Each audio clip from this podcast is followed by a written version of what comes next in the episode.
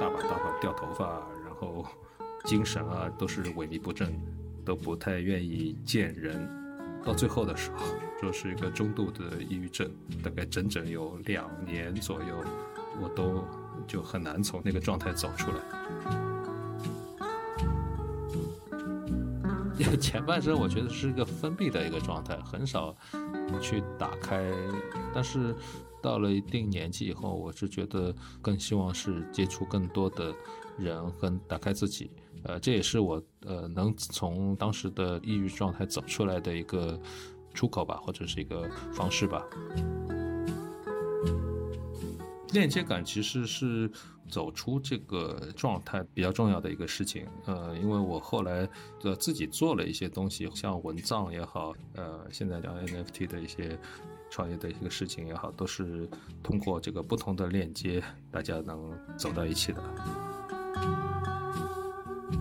人类的需求也好，或者是他的情感也好，那个好像是不变的，无非就是他的呃手段跟技术发生了变化。有这个想法，其实都可以来参与。我觉得就像现在艺术一样，其实每个人都可以成为艺术家。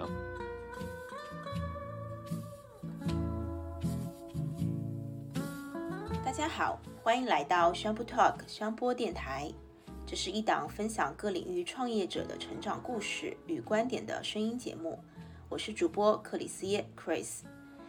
呃，因为录制呢是一个下着大雨的晚上。我呢比较靠近这个阳台的位置，所以这个背景就是会有很大的雨声。那大家就当是一起来感受下仍然在风控下的上海四月末吧。我们本期邀请到的嘉宾是张大力，前广告公司合伙人，现研究文藏的版画家和 NFT 文创项目合伙人。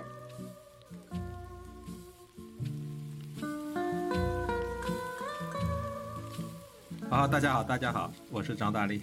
第一次见到大力兄，其实是去参加他的一场版画的一个 workshop。其实大力兄他是出生于一九七三年的上海，也是上海的第一代独生子女，而且当时就读的这个班级其实也是比较特别，就是复兴中学。嗯，我那个班是全上海的一个试点班，全是独生子女的一个班。呃，因为当时。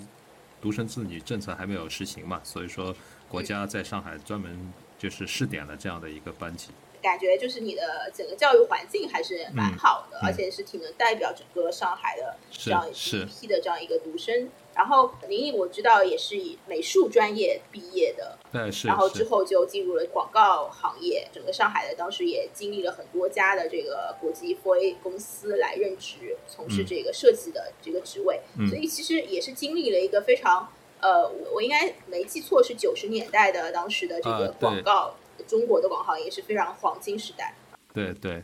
我觉得是蛮幸运的，就是在这样一个中国的广告行业的黄金时代，等于是都经历过来了。对，然后呃，我也知道您当时后面也成立了自己的一个广告公司，跟朋友这边，当时是三十几岁，对吗？对，那时候是三十多岁。在此之前，其实整个我觉得都是挺顺的一个感觉啊，或是说就在一个职业上是比较辉煌的这样一个状态啊。但是我知道您后面就是转型，专门研究文藏啊，或者是专门去做一个版画的一个，就相对比较纯的这样一个艺术家的一个身份。您现在最近也在做一个 NFT 这一块的一个文创项目，对吗？对对。好像这个前后的跨度还是有点大的。呃，离开广告行业其实是也是一个被迫的，因为当时呃，我和我朋友呃成立的那个公司在南京，呃，因为我当时的精神状况。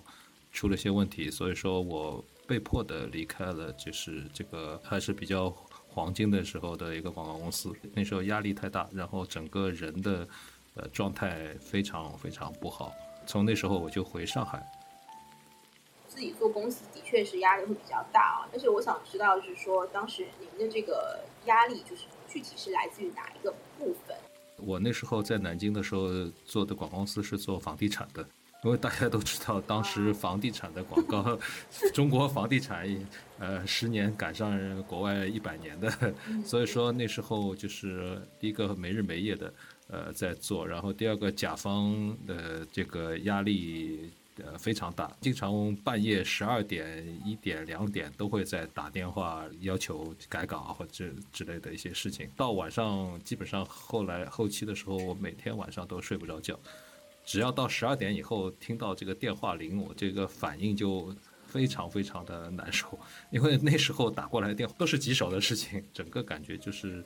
人的状态就非常非常的这种。呃，像行尸走肉一样，就是每天在有忙不完的事儿，然后，嗯，每天好像在后面有一大群人逼着你在往前跑，包括这个公司的一些人员呐，包括一些客户的一些压力啊，都会转嫁到你这边，在那个位置上，你就没办法去跟人家去分享嘛，呃，只能自己扛。但是扛到那时候扛了几年以后，那时候你突然发现，好像继续不下去了。对设计也好，对什么也好，其实都都感觉没有兴趣，然后呃，就就不知道怎么办了。所以说那时候呃，就回上海离开这个行业，嗯。是不是是身体出了一些状况，所以开始还是说就是觉得精神上就是接受不了？精神上受不了，然后个身体上也呃也会有一些反应，比如说头发大把大把掉头发，然后整个的精神啊，就是感觉都是萎靡不振。严重的时候，很多时候都不太愿意见人。到最后的时候，嗯呃还是蛮严重的。呃，我当时和那个合伙人让我去看心理医生，我去去看了一次，他当时跟我说是一个中度的抑郁症。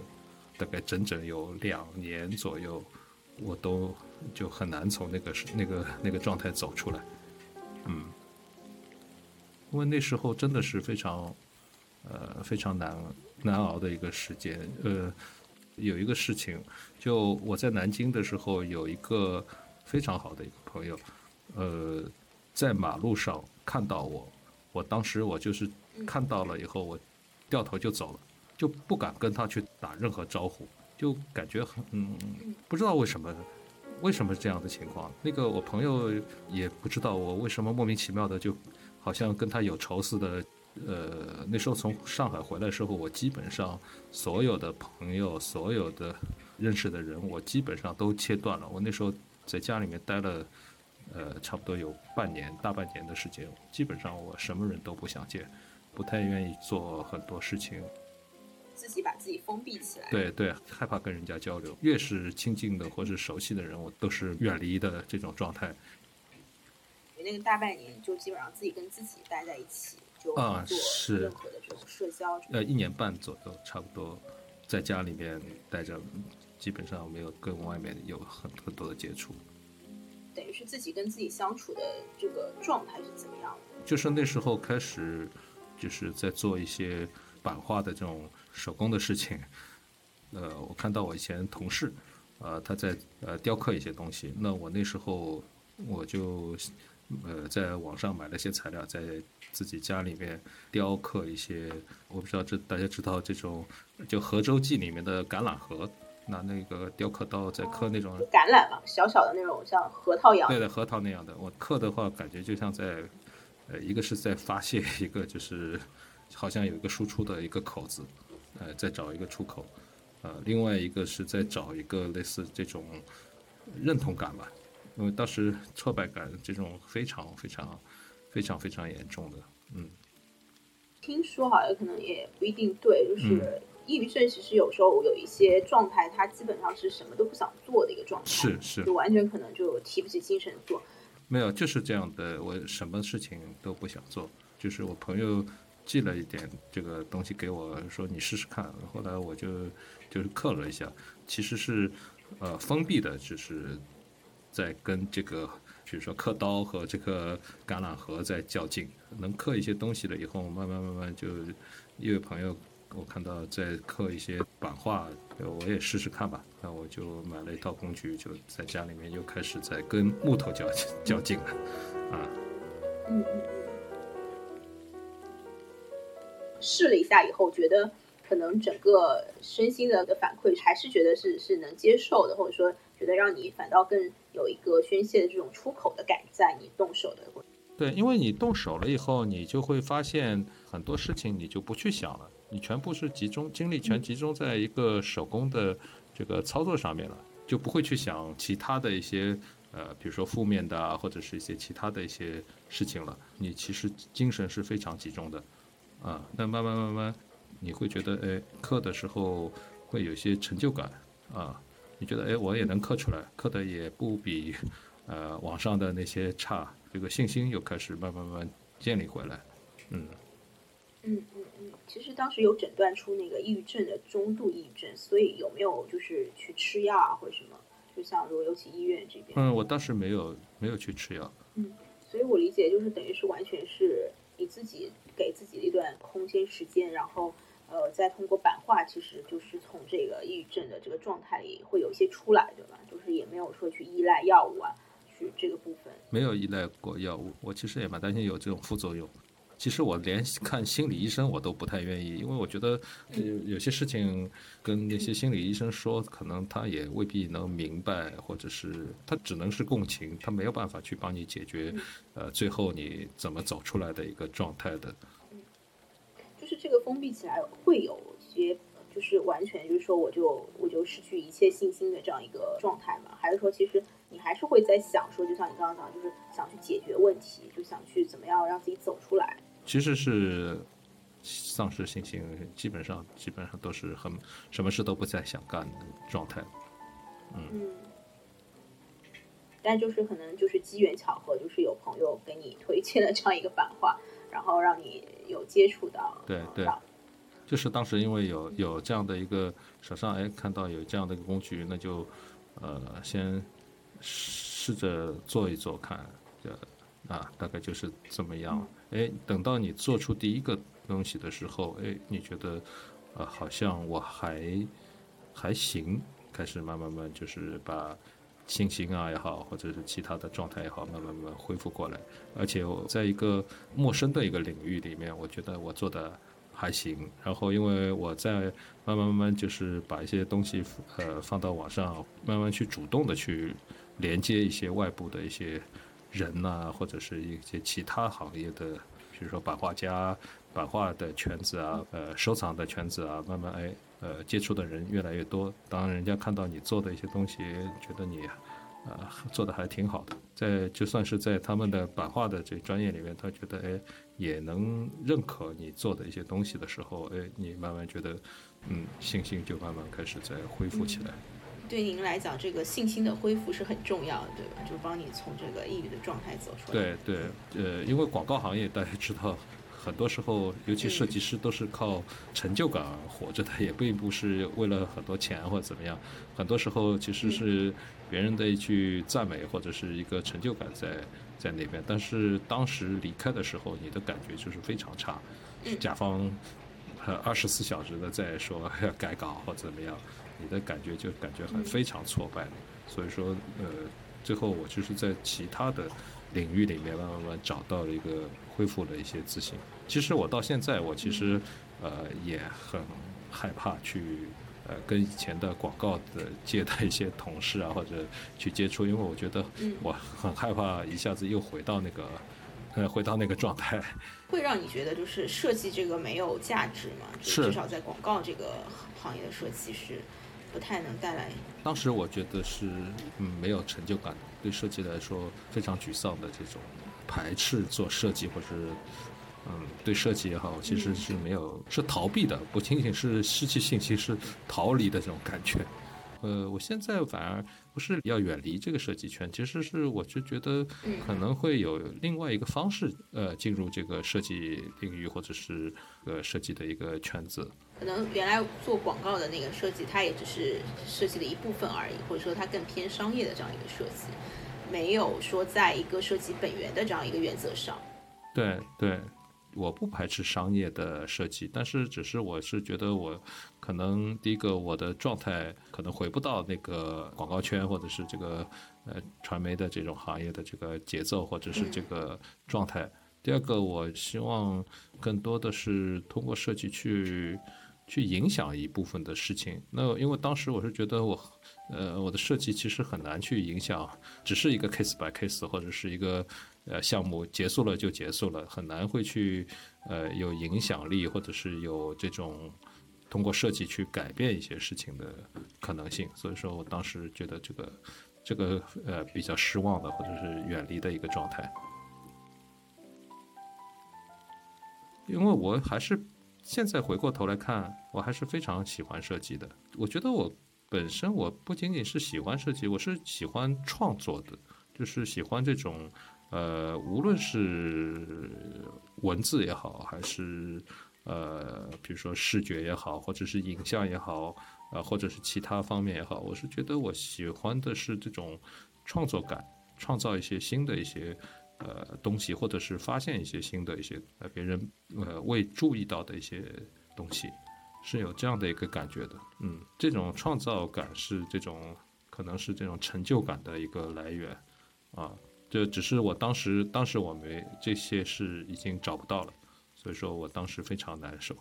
那个呃，这个状态就是没办法，只能只能远离开这个当时的这个广告广告行业，嗯，我那时候跟我下面的做设计的都说，每隔三年会是一个坎。从自己做设计到指导别人，再到去把控整个项目，去指导文案，去指导策略，这个每一个坎都很难过。这个其实很多人设计做得很好，但是他其他的这个坎都过不去的话，他只能停在停留在那个位置。啊，但是你越往上走，你会觉得你你的这种控制力和把控度越越来越难。所以说，呃，最后我那时候就是这个状态，就是直接就是。属于这种崩溃的状态，最后就没办法再再继续下去了。嗯，因为我我理解啊，就是也跟做设计朋友聊，或者是周边有设计师，好像会发现说，做设计的人的思维跟比如说做文案的，其实呃还蛮不一样的。那个倒没有，因为我进入这行业其实是在那个当时的这个。4A 的体系下面的，呃，受到的这个训练倒没有，就是文案跟呃设计的这个区别。哦，其实我现在很多时候我在写文案，我一直在说我是呃文案里面设计做的最好的，设计里面文案写的最好的。后面因为呃我我那个职位也好，或者你的要求也好，你会在那个位置，你必须要去呃去写文案或者是做策策略啊这块的。思考的，嗯嗯嗯，所以我刚刚听到一个关键词，就是你说，就是你之所以热爱设计，是因为设计它能够去影响，影响到其他人。所以这个影响，你觉得是，比如说，呃，通过一些更加纯粹的这种创作的方式，就不不仅是视觉，可能是文字啊，可能是呃你讲的影像这些。所以这个这个还是你现在在追求的一个东西，对吗？这么理解吧，我是觉得中国人一直讲是。独善其身，那独善其身可能就是在艺术上，或者是也不是说艺术吧，就是可能在创作领域，你去做你自己喜欢的一些事情，那去满足你个人的一个精神上面的一些呃需求吧，或者是。就像我那时候我做那个版画，其实就是在做一个创作，自我的从那边走出来，或者是一个修炼 这样的一个过程。那设计其实是一定是呃链接很多的不同的人、不同的思想、不同的一些呃事情，去让大家都能接受的这样一个状态。所以设计其实还是会更多的是说我去链接，就是我周边的一些呃人或事，所以这个部分来讲，对你自己还是蛮重要的，对吗？就这种链接感。嗯，链接感其实是后来走出这个状态的一个比较重要的一个事情。呃，因为我后来呃自己做了一些东西后，得到了不同圈子的一些人，就比如说。国内的版画的藏书票的圈子，嗯，收藏的，比如说邮票啊、钱币啊这些圈子也有，嗯，现在的像 NFT 的一些群的圈子，还有一些诗歌的圈子都有。呃，不同的圈子，哎，发现你做的一些东西觉得挺不错的时候，嗯，你的链接就会越来越多。呃，就像后来我现在做的几件事情，像文藏也好，呃，现在在做的像 NFT 的一些。创业的一个事情也好，都是通过这个不同的链接，大家能走到一起的。所以这个圈子对你的认可，或是有一些人对你的认可，对你自己来回来看自己的这个价值，或实现自己的这个价值，也是还是挺重要的。因为我自己个人也觉得，就是我也是一个很需要。别人认可，或者说人，毕竟它是一个群体性的动物。是的，是。对，就是它，它，它一定是需要跟外界去产生一种共鸣也好，或者是这种链接也好，或者认可也好。嗯。就是还是挺需要这股力量的，对吧？就是这种环境也是。对对。我觉得听到刚刚前面那么多，呃，我觉得真的可能你。能从抑郁的状态里走出来，是呃，我们去自己有去调整了这个环境。嗯，其实这个环境的调整蛮根本性的一个东西。嗯，因为就是你会在不同的环境看到不同的自己嘛，那个照见的那个自己的部分是不太一样的，对吧？嗯嗯嗯嗯。所以，哎，后面就是有有有什么样的一个机缘，就是你就接触到了这个文藏这个项目，对吗？因为这个我听到文藏也是蛮新鲜的。嗯，当时也是因为做了几件事情，第一个，我当时做了一个。关于上海的一些图案的一些设计，我一个朋友他是国内比较好的大师级的设计师，呃，以前也是同事，他当时测了一些国内国际的一些展，所以说邀我参加了，呃，那后来就跟当时的那个文藏的发起人黄清穗就是聊了一下，然后发现很多的观念啊或者一些想法都非常契合，所以说后来就是我开始去研究一些中国的。呃，纹样跟纹样的一些史，因为我当时也收集了一些铜镜啊、钱币啊一些传统的一些东西，因为这个原因，就是就开始在研究这块的，就是中国纹样的这样的一个事情吧。所以纹样和纹藏是是一个表达嘛？因为我看是说纹藏，纹藏是这样的，纹藏全称就是中国纹样数据库。呃，纹藏做的事情呢，就是第一个是呃收集整理。中国传统的这些纹样，第二个是进行转译和数字化，保留下来。呃，第三个呢，就是再设计跟二次创作，产生新的，呃，属于这个呃每个时代的一个纹样吧。所以，觉得这个项目吸引你的点是什么？嗯，第一个，他们的项目其实开始的时候是其实很艰难，因为是一个公益性的项目。其实我现在虽然是合伙人，我贴了很多钱，没有拿过一分钱，就是因为我觉得这个事情非常有意义，而且，呃，通过这个项目连接了，呃，很多的很多的一些，比如说喜欢中国纹样的或者喜欢中国传统的机构也好，朋友也好。有很多的这个志愿者在加入这个呃项目的，嗯，因为一下子我就多了，呃天南海北的好多朋友，这新疆、云南，啊广西，因为那个文藏总部就在广西，呃北京、东北，啊那好多好多各个地方全都有，英文文藏的项目，大家聚在一起或者是一起来做一些这样的一个事情，嗯，而且我觉得非常有意义的一个事情。嗯，也您自己会在这个项目里，就是主要是担任哪一个部分的这个工作或者是角色的？中国纹样呃非常广，呃，这个文藏的话分成五个脉络，一个是地域的，一个是历史的，另外一个载体的，还有是民族的，还有是不同主题的，这个五个维度的。那我这边基本上是在纹样的历史啊，在一些载体上面的一些呃，在故事性上面的一些。呃，研究跟挖掘的。然后去年我因为做了几个关于纹样的历史的一个脉络，一些课程，嗯。这个好像就不是设计，呃，只是视觉部分，或者是设计本身的部分。我觉得设计其实我在我理解当中不是只仅仅是指，比如说像平面设计，或者是设计是一个非常广阔的一个。呃，领域，而且当今或者是未来，设计其实是个跨学科、跨门类的这样的一个设计。你设计师，呃，建筑、平面、视觉，呃，这些多媒体其实是都需要接触的，尤其是好的设计，包括建筑，对吧？这些都是，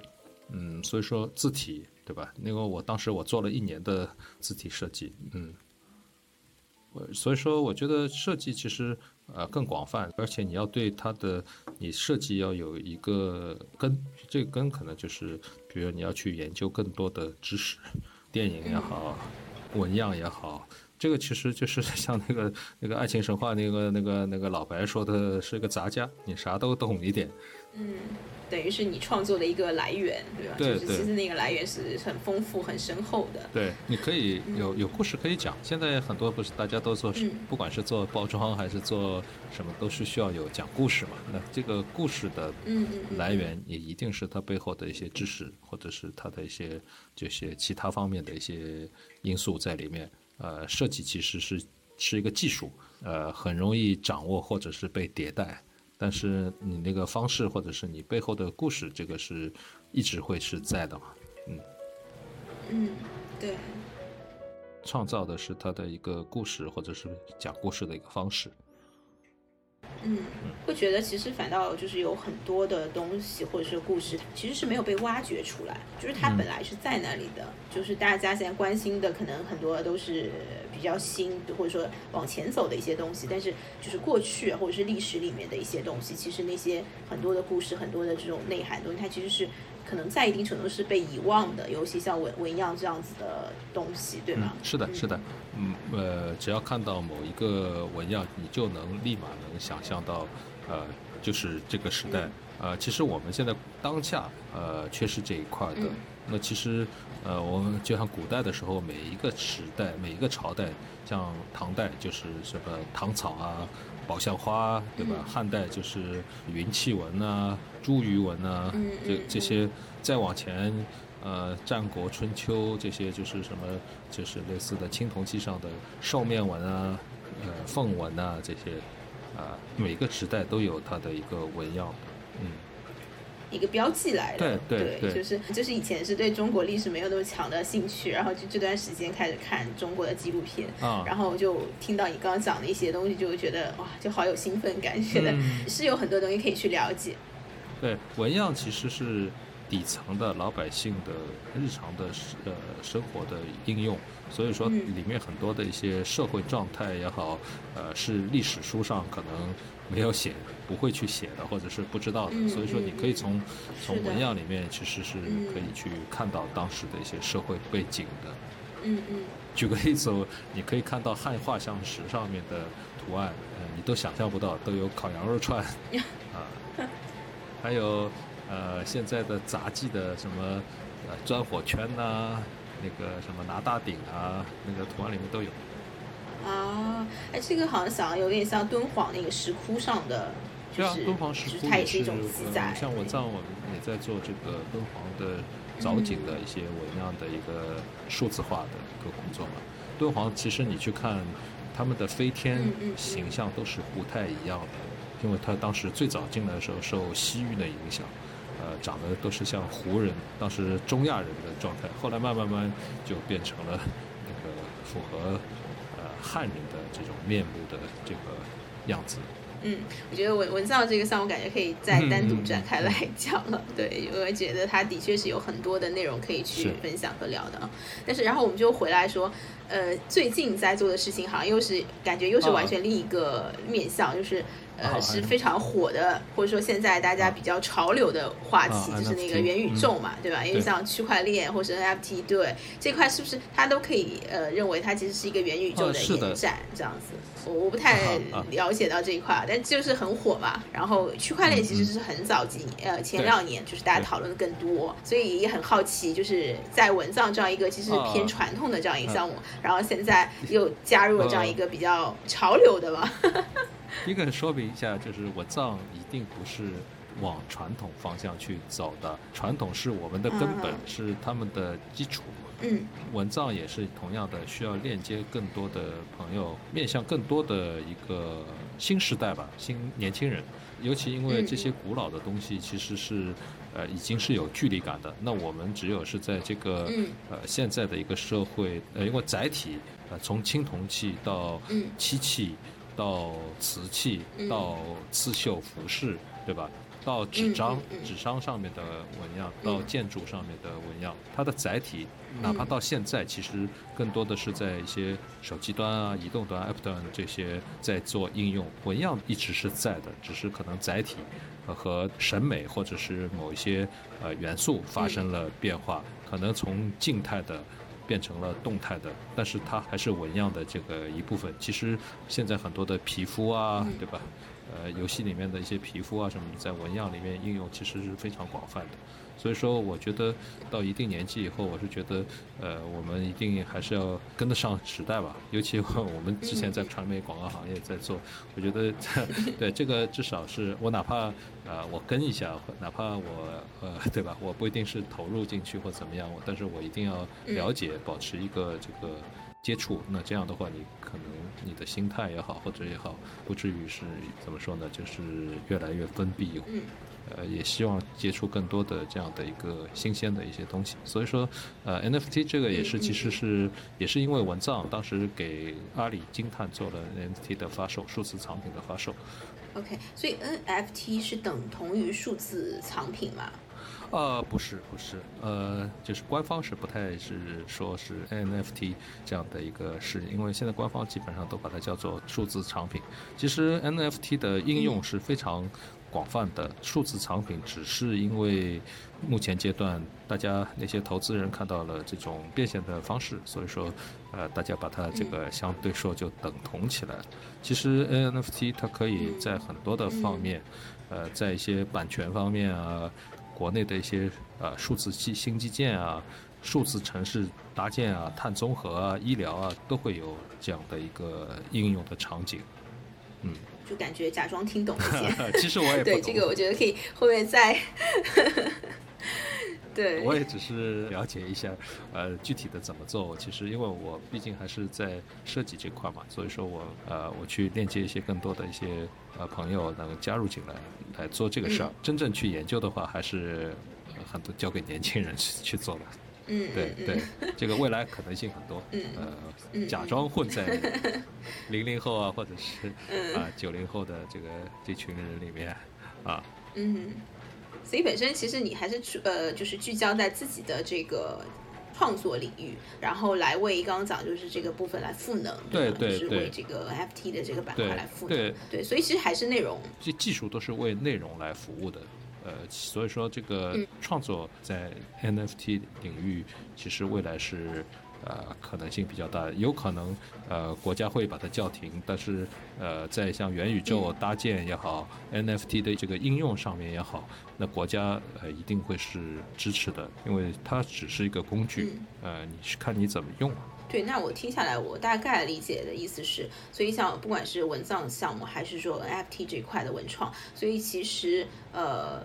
其实可能对你来讲的兴趣点，或者是说你想去在里面发挥的价值，还是更多说，哎，我们过去的一些。传统的东西也好，或者是说我们的一些现在新兴的一些东西，它其实更多去跟说呃设计本身，或是通过你的创作来呃去链接到更多的人，对吧？就是是是可以这样理解。对，呃，不管是文章也好，NFT 也好，NFT 其实最大的一个特点就是多数人的共识。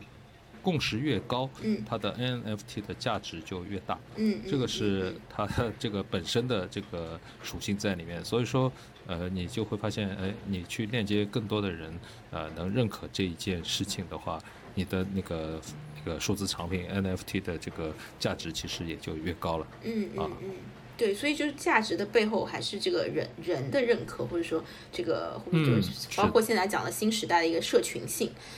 对这个社群达成一个更高的共识以后，嗯，这个价值就存在那边了。无论是你的是一个，哪怕是一个 JPG 的图片，还是一个肌肤的动画，或者是一个呃视频，这一块反倒会不会是一个更多的机会啊？就是因为谈到虚拟这一块，哦，那当然，对这块机会肯定是最多的，但是泡沫也是最大的，嗯，很容易就是被爆掉，就看你怎么去。做了，然后你的初心，然后你的这个是不是会经得起诱惑啊，或者是某些东西？那你怎么去做这个个问题了？嗯，就是可能也需要经历过一个，有点像是说洗牌的时期，对吧？就现在可能还刚处在一个萌芽的，或是呃萌芽，然后野蛮生长的一个 一个阶段，对吧？是是。OK，就一切皆有可能，对，嗯，是的，是的。好的，然后看还有一个，呃，所以我们在做的这个文化创作本身的这个价值，其实它是一个可能技术赋能，或者是说这个这个新的这样一个呃环境载体，就是给了他一个新生的一个机会，对吧？对，这个艺术创作其实现在已经是到了一个技术驱动的一个时代了，那它嗯自然会有这个像区块链啊、NFT 啊、虚拟现实啊、元宇宙啊这些啊加入进来。我我一直在说未来的呃可能呃呃现在可能艺术是类似这种啊多媒体啊装置是行为艺术是主流的艺术，那到未来可能游戏就是艺术的一种。嗯，呃，到了现代的话，其实呃，每个人都是都可以创造艺术，或者是来做这个艺术的事情的。就像安迪霍克说，每个人都有十分钟，好，嗯嗯嗯，尤其现代艺术，其实每个人都是可以来参与来做的。嗯，就是你会觉得它跟就是现实当中这个这个设计，比如说我们设计一张海报，对吧？它的区别是除了刚刚讲那个互动性以外，它还有什么区别吗？嗯，其实内核是不变的。嗯，那个人类的需求也好，或者是他的情感也好，其实内核内核是不变的。嗯嗯嗯。但是就是无非就是他的呃手段跟那个技术发生了变化。嗯嗯嗯。啊。有这个想法，其实都可以来参与。我觉得就像现在艺术一样，其实每个人都可以成为艺术家。只是比如说现在的艺术家可能是觉得他掌握了某一个技术，嗯，呃，他比如说会多媒体，或者是会画油画，对吧？嗯嗯嗯。他只是掌握了某一门技术，但是技术这个事情在未来肯定会被像人工智能啊去所代替。那你创造力是？呃，艺术的最根本的一个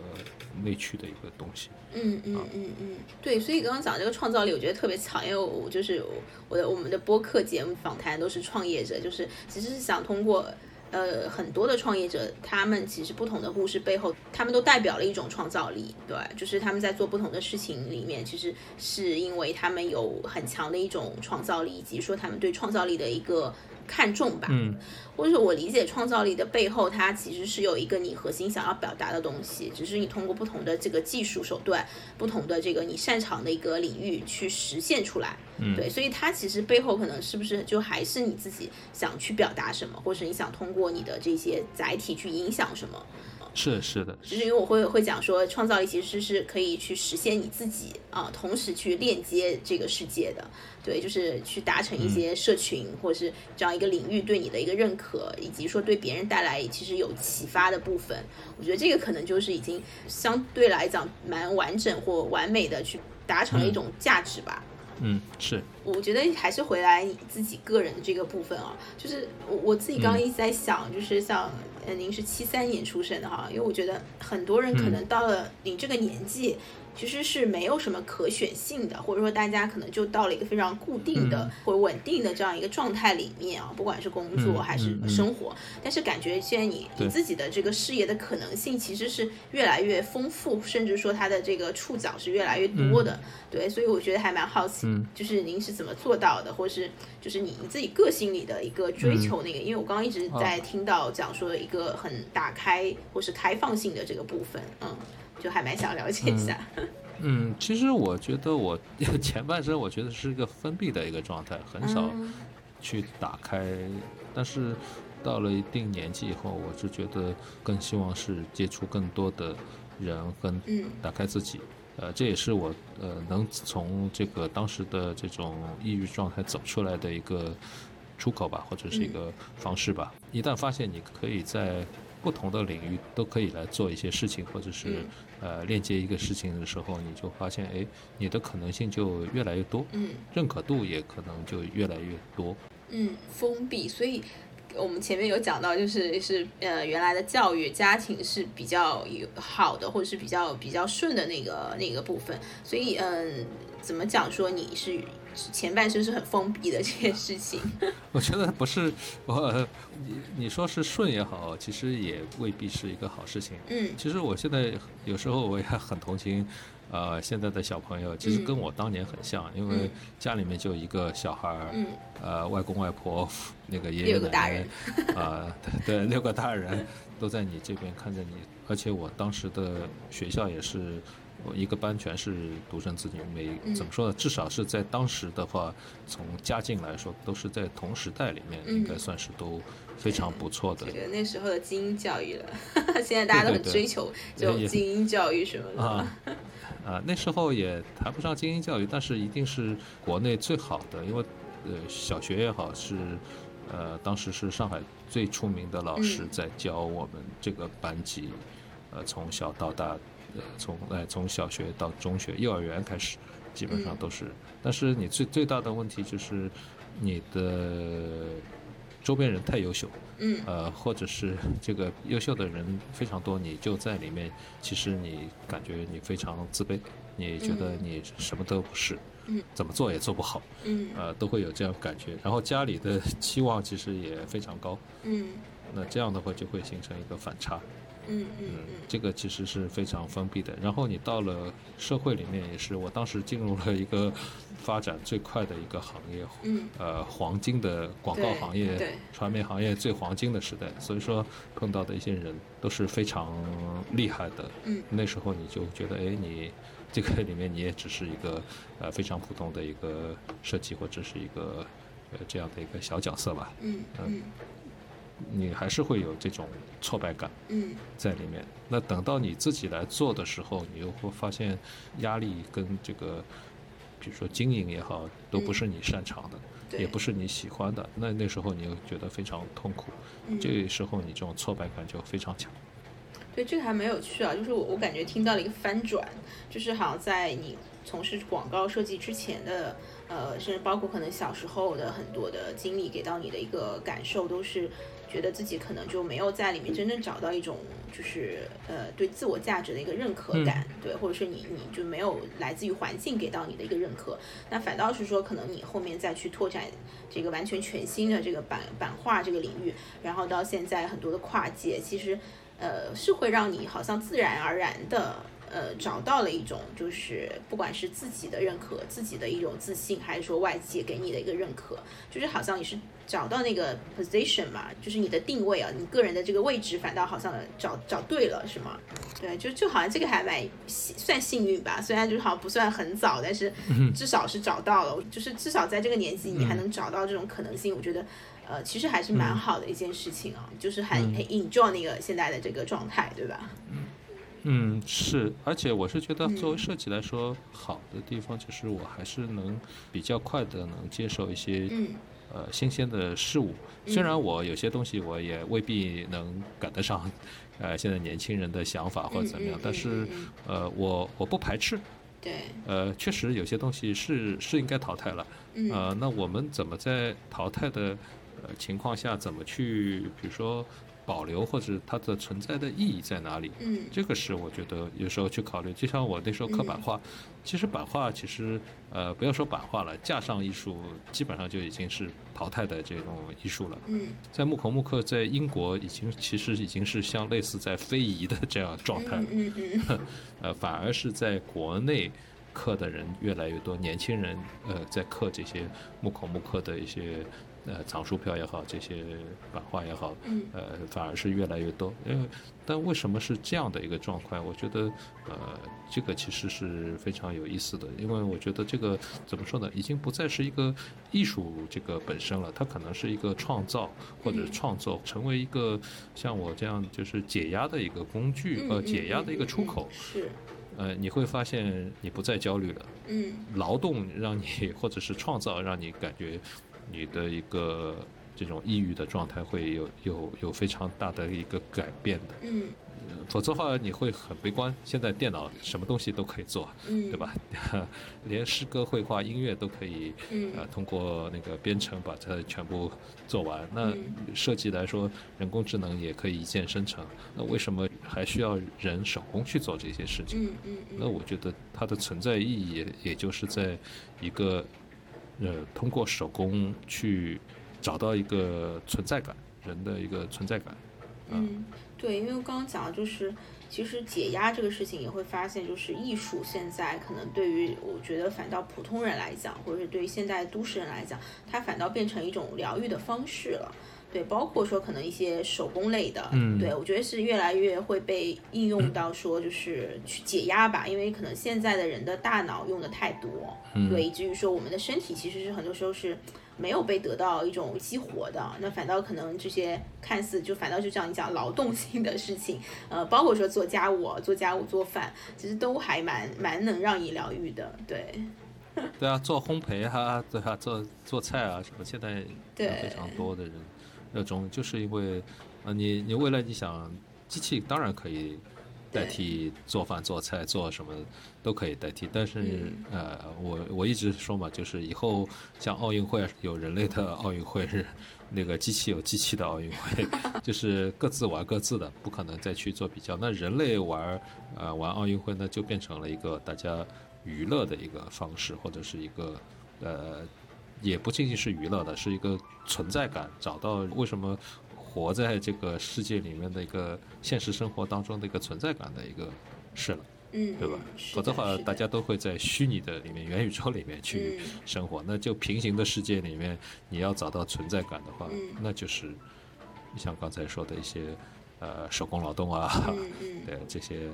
做饭做菜啊，画绘画啊，刻东西啊，刺绣啊，这些上面，对，就感受到自己是还活着，就是我的手还可以动，我的身体还是灵动的一个状态，存在的一个状态。对，就现在这个其实对很多小朋友也很重要，因为我们如果过多的，反正我们那个年代八零，我不知道七零七零年代是怎样，我觉得应该差不多都是。可能更多的这个教育是在呃对大脑的学习吧，或者应用大脑去去学习。嗯，就像现在小孩好像慢慢的运动课多起来了，对，但是就是他的这种动手能力，其实各方面东西还是需要多去平衡吧。是的，是的。我觉得这个是挺有趣的，嗯。所以我回来刚刚其实讲到你讲到这个前半生跟后半生啊，我觉得这个很有趣啊，就是人的生命周期它其实就是有一个像镜像的一个东西，就是可能你前面是这样，然后它有会到一个点，然后就可能到了一个我们讲的一个顶点或是低谷的时候，然后再往上走。所以我现在回来我想说，呃，抑郁当时的那段经历啊，你觉得是会对你自己来讲是一个这样一个一个拐点嘛，或者转折点嘛？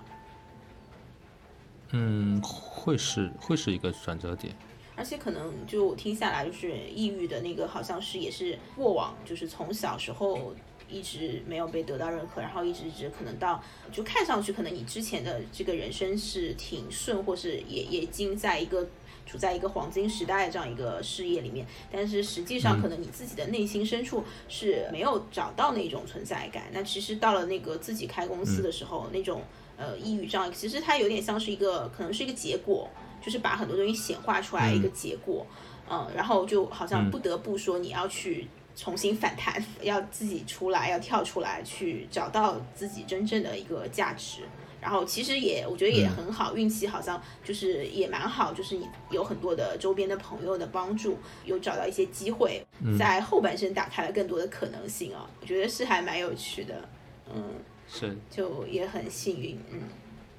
对，其实现在很多年轻人都会有这样的一个像迷茫，不知道你，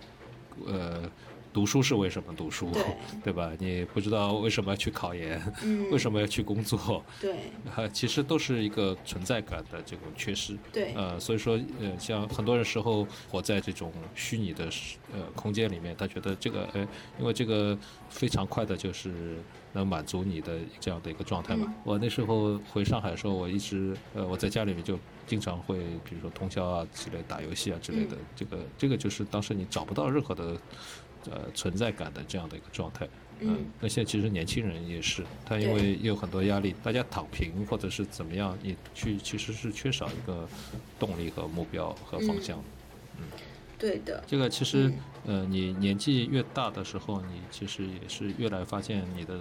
存在感也越来越没有，嗯，所以说我觉得，嗯，到一定年纪以后，你一定要去找到你一个就是当初最早。出发的一个。我当时写过一句文案，就是当时是给房地产做的，是我说跟二十岁的人谈谈房价，跟四十岁的人谈谈理想，嗯，就是这样。我觉得现在很多时候是这样，因为年轻人这个工作啊也好，生活压力啊被这个压在那边，那反而是四十岁的以上的一些人。经济基础有了以后，他去找寻他的一些叫马斯洛需求呀，他要找寻他的精神的这块。嗯，会觉得这是一个必然的一个规律嘛？就是年轻的时候可能，不过我觉得现在年轻人其实也比较幸运的是，就是尤其像越往九零后以后的人，比我们会更早找到他们的这种所谓的存在感或者是目标。他们还蛮明确自己的这个方向，所以这个可能也是时代吧，他们能够有很多的空间去摸索很多事情。对，也不像我觉得七零八零是不太有什么选择的。其实每个时代都有每时代的机会，因为呃，你是每每个时代也有每个时代的这个呃不好的状态。呃，我们后面的小孩的这一代，呃，其实他们的经历可能。会跟我非常像，他衣食无忧，对吧？那个吃穿不愁，但是他他缺少的是他的内驱力。他为什么要去读书？为什么要去做一份工作？有些人他找到了，哎，他觉得，哎，他我做我做网红，呃，我能很多人都认可。呃，我我去做游打游戏，嗯电竞选手，我被认可了。对，但这个的确也挺难的，就是你很多的尝试，甚至说。呃，你需要有很多的摸索的过程，呃，也会因为说一些外界的一些因素吧，就是他其实做的这个事情未必是他自己真正内驱力的东西，可能是被迫，也可能是说就是我我去追寻，呃，我追的是一个外在的一个标准吧，就这个其实也挺多的，对。嗯，呃，我觉得现在的。零零零后的这价值观可能就不是这样的。嗯嗯我就像区块链，它它只要在某一个圈子或者是社群里面，呃，被认可，它就是成功的。嗯嗯嗯嗯，对吧？它被更多的不同的圈子认可，那它成就就越大嘛。嗯嗯。对，所以这个环境也挺重要。还是回来讲，人是很难脱离一个环境去存在的吧。就赋予，比如说区块链这种，就呃，我听到一个词叫去中心化嘛，对吧？就是没有，因为我们以前讲 top，其实因为它有一个就是唯一甚至就是单一的这样一个标准嘛，就只有达到这个标准才是成功。但是现在的这种这种整个环境，它其实是允许你就在你自己的这个板块里面，或者是说你在你就是甚至说跨界，对吧？就像你刚刚讲杂家。就是我也觉得以前就觉得比较注重说啊，人要专才，就是你要在一个方向上去垂直的去做钻研。但是我我也会发现说，其实不是每个人都适合做专才，他有的人就适合做杂家，就是会去做很多的串联。我觉得在未来的时代，其实垂直领域只是你某一个专业技能而已，你要去。呃，做更多的事情，一定是在不同的领域都成为专家，或者是就像以前那时候，那时候谁奥美的一个一个同事说的，就是做 account 的基本要素就是十分钟里面就是都是某个行业的专家，超过十分钟就露馅了，但十分钟里面他都能说个所以然的。就是大家各司其职，比如说你是专才，你就去发挥你专业的部分。那有人适合就是开拓更多可能性的，我觉得这个都是这个时代所需要的，对需要的人吧。嗯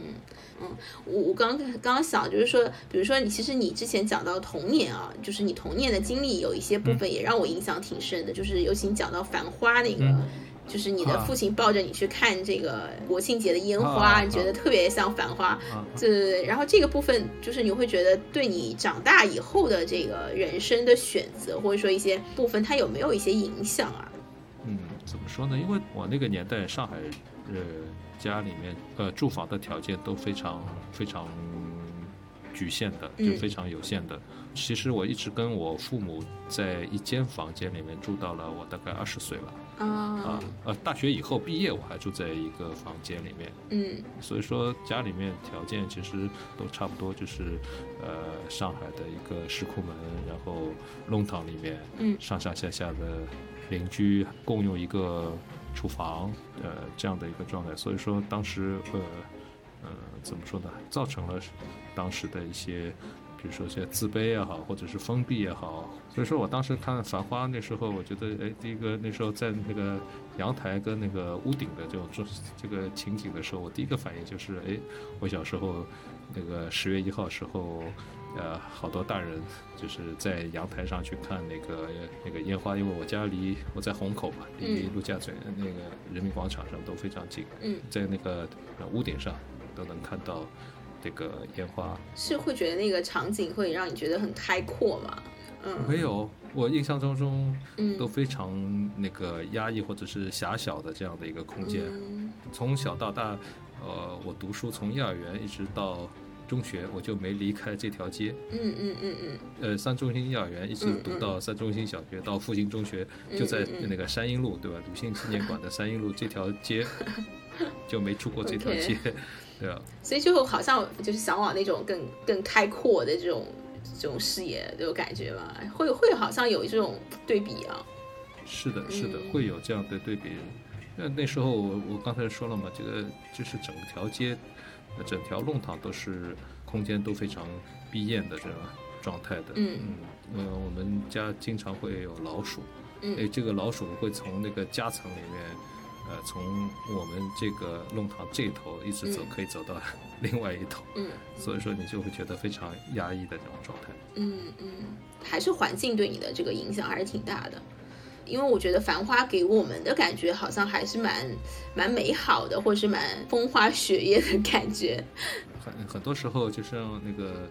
怎么怀旧的话，你都会把美好的东西留下来。其实很多的那个，就像我刚才说的，我我第一个想到的是那时候爬到屋顶上看烟花，对吧？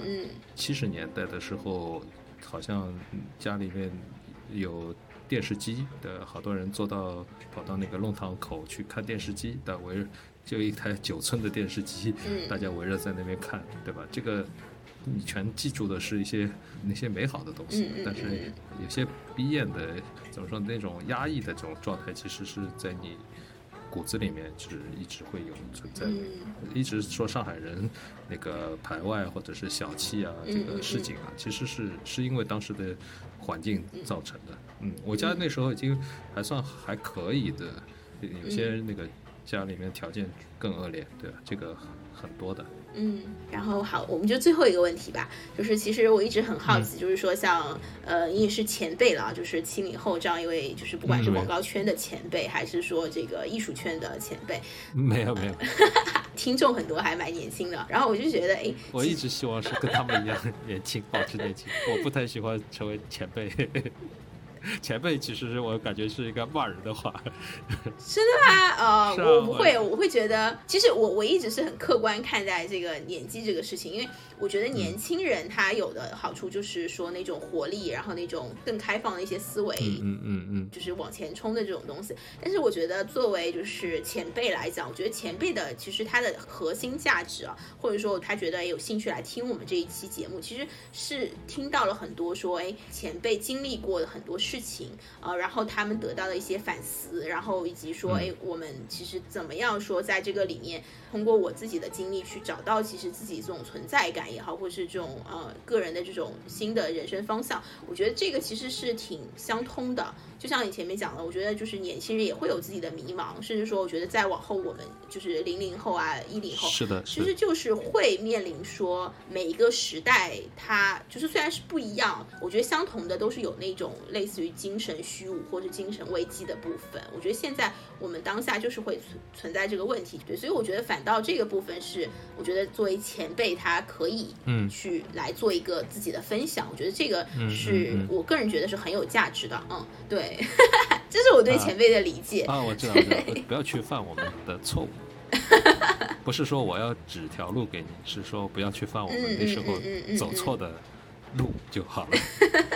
可是我觉得人生它就是每个人他都会一定会有一些阶段是，就是也说不上来走错吧。我觉得它就是一个就像人生剧本，它是写好的，嗯。然后我我觉得能做的事情是说，你在这个过程中不抛弃不放弃嘛，